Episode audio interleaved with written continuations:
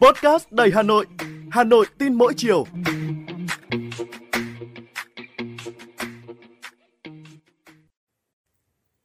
Xin chào bạn, tôi là Thúy Hằng, người đồng hành với bạn trong số podcast Hà Nội tin mỗi chiều ngày hôm nay.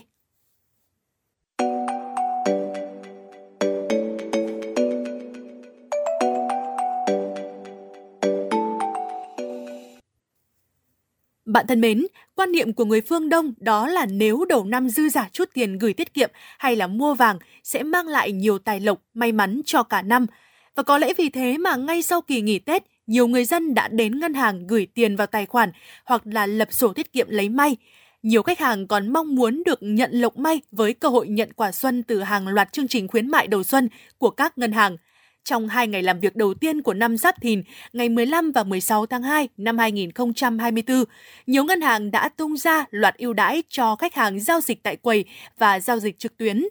Cụ thể, Ngân hàng Thương mại Cổ phần Ngoại thương Việt Nam Vietcombank dành tặng lì xì may mắn đầu năm trị giá một trăm nghìn đồng cho khách hàng cá nhân và khách hàng doanh nghiệp vừa và nhỏ S M E giao dịch trong hai ngày này. Tương tự thì tại Ngân hàng Thương mại Trách nhiệm hữu hạn một thành viên xây dựng Việt Nam xê bê cũng triển khai tặng tiền mặt đến một trăm nghìn đồng tri ân khách hàng gửi tiền tiết kiệm nhân dịp năm mới Giáp Thìn. Còn tại Ngân hàng Sài Gòn Thương tín Sacombank, khách hàng cá nhân gửi tiết kiệm trực tuyến có kỳ hạn từ một trăm triệu đồng hoặc nộp tiền vào sổ tiết kiệm từ năm triệu đồng trên các kênh trực tuyến của Sacombank từ nay đến hết ngày hai mươi chín tháng hai năm hai nghìn không trăm hai mươi tư còn có cơ hội nhận lì xì sáu mươi tám nghìn đồng. Đặc biệt là trong ba ngày mười lăm, mười sáu và mười chín tháng hai năm hai nghìn không trăm hai mươi tư, khách hàng cá nhân gửi tiết kiệm có kỳ hạn tại quầy sẽ có cơ hội nhận lì xì lên đến hai triệu đồng. Khách hàng doanh nghiệp giao dịch tại quầy sớm nhất cũng được tặng lộc đầu xuân bảy mươi chín nghìn đồng. Cùng với hình thức lì xì tiền mặt và tặng lãi suất, quay số trúng thưởng cũng được áp dụng tại một số ngân hàng. Tại Ngân hàng Thương mại Cổ phần Phát triển Thành phố Hồ Chí Minh H D Bank, với mỗi khoản tiền gửi từ mười triệu đồng, kỳ hạn một tháng trên ứng dụng ngân hàng H D Bank và tại quầy, thì khách hàng sẽ nhận được mã số để tham gia quay số may mắn trúng thưởng. Và cũng nhân dịp Tết Giáp Thìn hai nghìn không trăm hai mươi tư và kỷ niệm ba mươi năm thành lập, Ngân hàng Thương mại Cổ phần Đông Nam Á C-Bank dành hơn hai phẩy ba tỷ đồng tặng khách hàng quay số trúng thưởng với nhiều phần quà tặng hấp dẫn, gồm ô tô Honda City, xe máy Honda Vision, vàng A J C.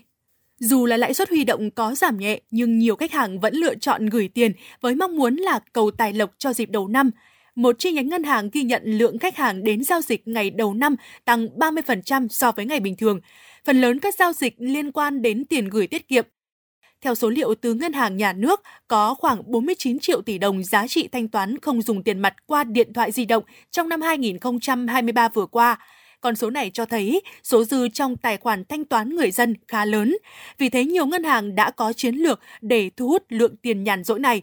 Ngân hàng Nhà nước mới đây cũng vừa có yêu cầu các tổ chức tín dụng đẩy mạnh các giải pháp tăng trưởng tín dụng ngay từ những tháng đầu năm hai nghìn không trăm hai mươi tư theo các nhiệm vụ giải pháp đã được Thống đốc Ngân hàng Nhà nước đề ra tại chỉ thị số không một ngày mười lăm tháng một năm hai nghìn không trăm hai mươi tư nhằm góp phần thúc đẩy tăng trưởng kinh tế. Năm hai nghìn không trăm hai mươi tư, Ngân hàng Nhà nước Việt Nam giao chỉ tiêu tăng trưởng tín dụng khoảng mười lăm phần trăm cho các tổ chức tín dụng, chi nhánh ngân hàng nước ngoài để các tổ chức tín dụng chủ động, quyết liệt tăng trưởng tín dụng và triển khai các giải pháp đáp ứng nhu cầu vốn của doanh nghiệp, người dân, góp phần hỗ trợ tăng trưởng kinh tế. Thời gian qua, có thể thấy rằng các ngân hàng đều nỗ lực đa dạng hóa sản phẩm, dịch vụ tín dụng ngân hàng phù hợp từng phân đoạn khách hàng và thị trường. Ngoài ra thì chủ động và tích cực truyền thông kịp thời, rõ ràng, đầy đủ, chính xác về các chính sách, sản phẩm, dịch vụ của tổ chức tín dụng để giúp người dân cũng như doanh nghiệp hiểu rõ và qua đó góp phần thúc đẩy chiến lược tài chính toàn diện quốc gia. Có thể thấy, nhìn từ góc độ khách quan, tuy rằng chưa kiểm chứng được quan niệm của người xưa có ứng nghiệm hay không, nhưng trước hết, việc gửi tiết kiệm đầu năm đã giúp cho người gửi thực hiện được mục tiêu tích lũy cho những kế hoạch trong năm mới. Hơn nữa, với những chương trình ưu đãi, quà may mắn giá trị từ ngân hàng, người gửi càng được hưởng lợi và có lý do hơn để tin rằng gửi tiết kiệm đầu năm nhận may mắn cả năm.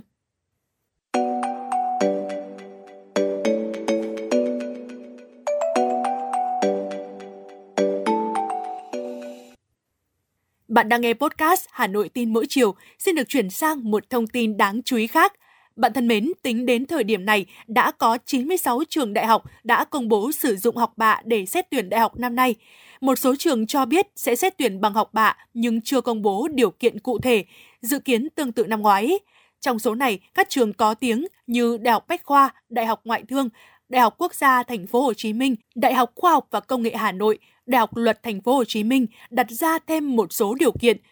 Còn phần lớn trường chỉ sử dụng điểm hai đến sáu học kỳ. Năm hai nghìn không trăm hai mươi tư là năm đầu tiên khối trường quân đội tuyển sinh bằng học bạ, trừ Học viện Kỹ thuật Quân sự và Học viện Quân y với khoảng mười phần trăm chỉ tiêu. Thí sinh cần có điểm tổng kết mỗi năm từ bảy trở lên, riêng các môn trong tổ hợp xét tuyển tối thiểu đạt bảy phẩy năm. Ban tuyển sinh quân đội Bộ Quốc phòng chưa công bố cách tuyển sinh và chỉ tiêu chi tiết từng trường. Trong kỳ tuyển sinh đại học năm hai nghìn không trăm hai mươi ba, cả nước có khoảng một trăm tám mươi cơ sở đào tạo áp dụng phương thức xét tuyển học bạ để tuyển sinh, bao gồm cả các cơ sở đào tạo top đầu. Với những thông tin hiện nay, có thể thấy xu hướng này đang giảm dần. Một số trường dù chưa công bố đề án tuyển sinh chính thức, song cũng dự kiến điều chỉnh giảm tỷ lệ chỉ tiêu xét tuyển bằng học bạ, tăng chỉ tiêu sử dụng kết quả của các kỳ thi riêng. Thí sinh không nên quá lo lắng về việc sẽ bị giảm cơ hội tham gia xét tuyển đại học bằng nhiều phương thức.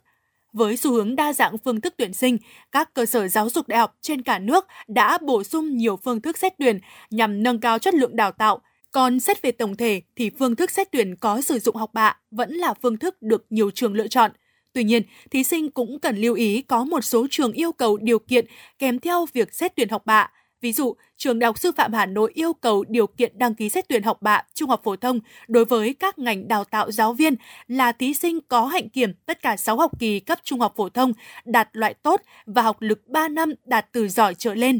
Năm hai nghìn không trăm hai mươi tư, trường Đại học Ngoại thương duy trì ổn định các phương thức xét tuyển như năm trước, trong đó trường xét tuyển học bạ trung học phổ thông với ba nhóm thí sinh tham gia kỳ thi học sinh giỏi khoa học kỹ thuật quốc gia, đạt giải ba trở lên kỳ thi học sinh giỏi cấp thành phố, là học sinh trường chuyên. Điểm mới là với phương thức sử dụng điểm học bạ, nhà trường yêu cầu thí sinh phải đạt tối thiểu hai mươi tư điểm thi tốt nghiệp trung học phổ thông trở lên theo tổ hợp xét tuyển. Năm nay, Bộ Giáo dục và Đào tạo không ban hành quy chế tuyển sinh trình độ đại học mà vẫn giữ chủ trương, giữ ổn định các quy định như trong kỳ tuyển sinh năm hai nghìn không trăm hai mươi ba. Các cơ sở đào tạo đại học được sử dụng quyền tự chủ trong tuyển sinh, có thể điều chỉnh các tiêu chí, chỉ tiêu, phương thức xét tuyển cho phù hợp với ngành nghề đào tạo và nâng chất lượng tuyển sinh. Vì thế, học sinh cần tìm hiểu kỹ đề án tuyển sinh của trường có dự định học, nắm rõ các điều kiện, quy định sơ tuyển đầu vào nếu có, tránh hiện tượng từ đỗ thành trượt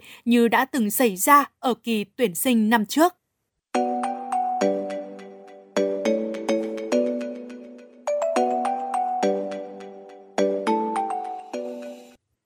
Bạn thân mến, bạn vừa nghe podcast Hà Nội tin mỗi chiều của Đài Phát Thanh Truyền hình Hà Nội. Các bạn có điều gì muốn trao đổi, hãy để lại bình luận bên dưới để chúng ta cùng bàn luận trong những số tiếp theo. Còn bây giờ, xin chào và hẹn gặp lại!